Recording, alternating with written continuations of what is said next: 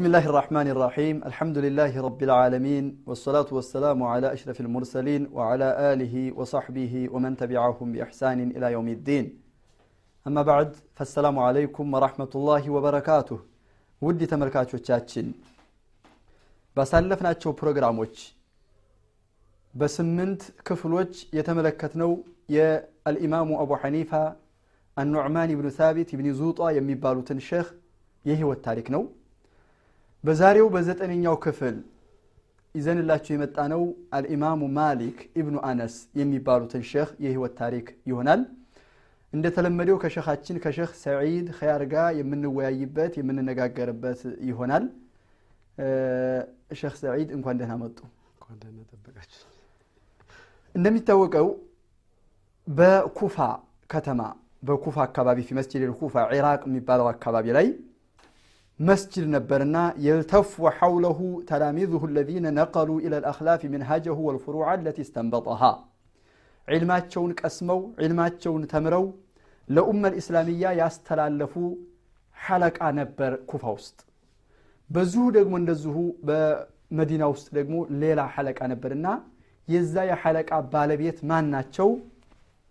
የሚለውን አልኢማሙ ማሊክ ብኑ አነስ የእሳቸውን የህይወት ታሪክ የምንመለከትባትና የምንዳስስበት ፕሮግራማችን ነው ሼህ ኢማሙ ማሊክ መቼ ተወለዱ የት ተወለዱ አስተዳደጋቸውና ነሽአቸውስ እንዴት ነበር ቤተሰቦቻቸውና ዘራቸውስ እንዴት ነበር የሚለውን እስቲ እንመለከት بسم الله الرحمن الرحيم الحمد لله رب العالمين والصلاة والسلام على رسول الله صلى الله عليه وسلم እንግዲህ ዛሬም የአላህ ፈቃድ ሆኖ የኢማሙ ማሊክን የህይወት ታሪክ በአጭሩ ለመዳሰስ አላህ سبحانه وتعالى አገናኝቶናል። አላህ ምስጋና ይግባው። ኢማሙ ማሊክ ብኑ አነስ ማን ናቸው? የት ተወለዱ? እንዴት አደጉ? የሚለውን ለማየት ኢማሙ ማሊክ ብኑ አነስ ኢማሙ دار الهجرة የተወለዱት መዲና ውስጥ ነው። የተወለዱት ከሂጅራ በዘጠና ሶስተኛው አመት ነው። አስላቸው የመኒ ከሆኑ አባትና እናት ነው የተወለዱት። ኢማሙ ማሊክ አያታቸው አጎታቸው አባታቸውም ጭምር በዒልም የታወቀ ቤተሰብ ነው። ስለዚህ አስተዳደጋቸው በዒልም ዙሪያና በዒልም ላይ ነበረ። ከመጀመሪያው አነሳሳቸው 93 ተወለዱ። ከህፃንነታቸው ጀምሮ የመጀመሪያ ስራቸው ያደረጉት እንደ ማንኛውም ጥሩ ቤተሰብ ሁሉ በዒልም ነበረ። ለዚህም ያው እናታቸው ትልቅ ትልቅ ቦታ እንደነበራቸው ለዒልም ያነሳሷቸው እንደነበረ በልጅነታቸው ዒልምን እንዲቀሩ እንዲሄዱ ዒልምን ለመቅራት ሲያስቡ ያለባብሷቸው ቆንጆ ልብስ ያለባብሷቸውና ኢዝሀብ ልአነ ፈክቱብ ይሏቸዋል። አሁን ሂድና እንግዲህ ጻፍ ተማር ይሏቸው ነበረ። እና ከዚህም አልፎ ማን ላይ እንደሚማሩ ጭምር ይመርጡላቸው ነበር። እዚህ ጋ የእናትን ትልቅ ሚና እናያለን። እዚህ ጋር ሰፋ አድርገን ማየት ያለብን እዚህ ጋር ነው። እናቶች ብዙ እናቶች አለን። የማሊክ ኢብኑ አነስ እናትም እናት ናት። የሌሎችም እናት እናት ናቸው። የእኛም ልጆች እናት ወይንም አባቶች እኛ ነን። ስለዚህ ልጆችን ለቁም ነገር የምናበቃው ለቁም ነገር ለማድረስ የሚሰራው ያሉሙ መድረሰቱን ነው የሚሉት። እና ኢዛ አዕደተሃ አዕደተ ሻዕባን ጠይበ አዕራቂ እናትን ለዚህም ነው ኢስላም እናትን ከአመራረጥ ጀምሮ ምናልባት ወደ ሌላ መውضዕ ሊሄድ ነውና ከዚሁ ጋር ለማቆምና ሌሎች እናንተ እርስዎ እንዲያነሷቸው ሞክር አላ ይሃል እዚህ ጋር ማለት ያሰብኩት ከአነሳሳቸው ጀምሮ ኢማም አቡ ማሊክ ይህን ይመስላሉ። አስተዳደጋቸው በዕልም ላይ ነው። ለዚህ ለደረሱበት ደረጃ ደግሞ የቤተሰባቸው የአጎት የአባት የአያት ሞዴልነት የእናት አበረታችነትና አነሳሽነት ትልቅ ቦታ ነበረው ለማለት ነው الإمام مالك بن أنس ابن ما الإمام مالك بن أنس رحمة الله عليه قدم الشيخ እንደገለጹት የመናዊ ከሆኑ አባትና እናት ሁለቱም የመኔ ናቸው አንዷ አባታቸው ቀቢለቱ ዚ አስባሕ አልአስቡሕ ይባላሉ ለዚሁም አልአስቡሕ የሚባሉትም ዚ አስባሕ ወደምትባለው ጎሳ ወይም ቤተሰብ የሚጠጉ ስለሆኑ ነው እናታቸው አልዓሊየቱ ቢንቱ ሸሪክ አልአዝድያ ትባላለች። ሚን በኒ አዝድ ወይም አስዲ ከሚባሉት ነች። ወደ መዲና እንዴት ሊገቡ ቻሉ በሚለው ኢማሙ ማሊክ አያታቸው የኢማሙ ማሊክ አያት የየመን ባለስልጣናቶች ሲያሰቃዩቸውና ዙልም ግፍ ሲሰሩባቸው ተነስተው ወደ መዲና ሄዱና መዲናን መቀመጫ መኖሪያ አድርገው ያዟት አልመዲነት አልሙነወራን ከዚያ በኋላ እዛው ተቀመጡና እነሱ ጋር እንትን ብለው ዒልም መማር ጀመሩ ኢለ ልዕልሚ ወሪዋየት ልሐዲት ወፈታው ሰሓባ የሰሓቦችን ፈታዋዎች የሌሎችንም ወደ ዒልም ሪዋያ ወደ ሐዲት ዙሪያ ገቡ ከዛ በኋላ አያታቸው ሚንኪባር ታቢዒን ከታላላቆቹ ታቢዖች ወይም ሰሓቦችን ከተከተሉ ሰዎች ከሚከተሉት ነበሩ የዑመር ብን ልኸጣብ የዑስማን ብን ዓፋን የጦልሐት ብን ዑበይድላህ የዓኢሻ የነዚህ ተማሪዎችና ወይም የነሱን ዕልም የነሱን ሐዲት ከቀሰሙ ሰዎች ነበሩ ኢማሙ ማሊክ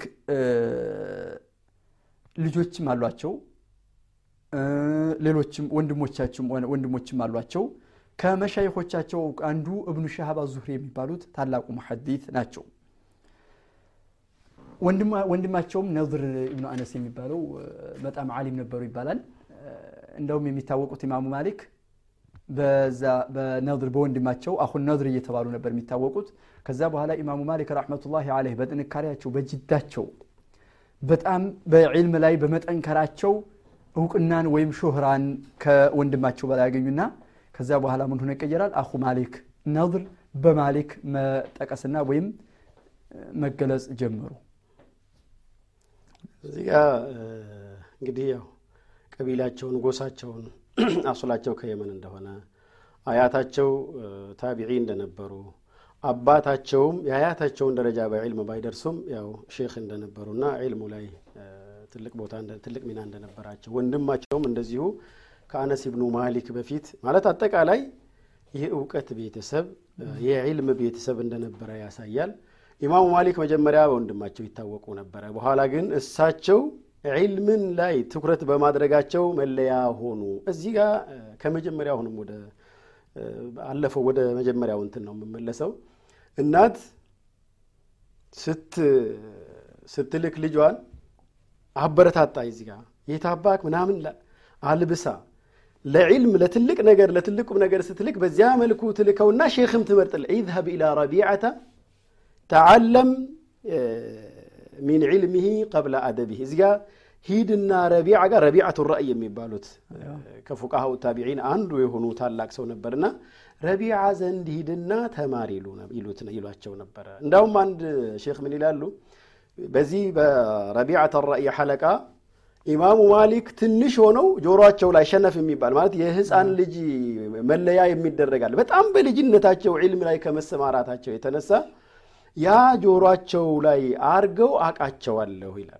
ስለዚህ አሁን እዚህ ጋ ከኢማሙ ማሊክ እዚህ ጋ ከዚች ከመነሻዋ ጀምረን የምንወስዳት አስተምህሮ የእናታቸውን توجيه። እዚህ ጋ ከቤት ሲወጣ ጀምሮ ልዩ ነገር አድርጎ አጽድቶ አልብሶ እኛ ሀገር ምናልባት ትምህርት ቤት ሲሄድ ሊሆን ይችላል ወይ ደግሞ የሆነ ቦታ ሊሄድ ቁርአን ቤት ሲሄድ ዩኒፎርም እንዳይቆሽሽ ዩኒፎርምህን ቀይረህ ምናምን ምናምን እዚህ ጋር ትኩረት እየሰጠን አይደለም ልጆቻችንን መገንባት ያለብን ልጆቻችንን ትልቅ ስራ መስጠት ያለብን የዚህን አርአያ የዚህን የነዚህን ታላላቅ ሰዎች የደረሱበት እንዲደርሱ እንድንደርስ እንዲደርሱልን ተውጂሃችን ከልጅነት መሆን አለ ለዚህ ነው ረሱል ለ ሰላቱ ወሰላም ቱንከሑ ልመርአቱ ሊአርበዒን ብለው ረሱሉ ለ ሰላት ሰላም ለአራት ነገር ትገባለች ሴት ካሉ በኋላ ሊማሊሃ ወጀማሊሃ ወሐሰቢሃ ወዲንሃ ፈጥፈር ቢዛት ዲን አው ከማ ቃል ረሱሉ ለ ላ ሰለም ለዲኗ የዲኗን ባለቤት ምረጥ ለምን አንተ እሷን ስታዘጋጅ እሷን ስትመርጥ ለልጅህ እናት እየመረጥክ ነው። ለአንተ የዳዕዋ ጋር እየመረጥክ ነው። ለአንተ የአኺራ የጀነት ጓደኛ ስለዚህ ከዚህ ጀምሮ ነው ኢስላም የሚነሳው። ከዚያ በኋላ የምትወልደውን ልጅ ተርቢያው ይስተካከላል ያምራል ማለት እና የኢማሙ ማሊክ እናት እዚህ ጋር ያላቸው ሚና ትልቅ ነበር። በአብዛኛው የትላልቆቹ ሰዎች እናቶች ኢማሙ ሻፊዒም ምናልባት ወደፊት የምንመጣበት ነው የቲም ነበሩ። ህፃን እያሉ ነው አባታቸው የሞቱት። ወደ መካ ይዘዋቸው ነው የሄዱት። የትልልቅ ሰዎች ትልቅ ቦታ የደረሱ ሰዎች አብዛኛዎቹ የእናቶቻቸው አስተዋጽኦ አለበት።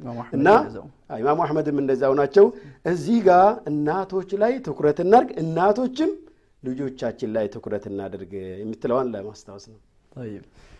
የእናት አያያዝ ልጆች በነገራችን ላይ ልጆች የሚወስዱት የቤተሰብን አስተያየት ነው ቤተሰቦቻቸው ያንን ስራ ቢሰሩት አንድ ጊዜ ይሞክሩታል የማይቆጧቸው ከሆነ በዛው ይቀጥሉበታል።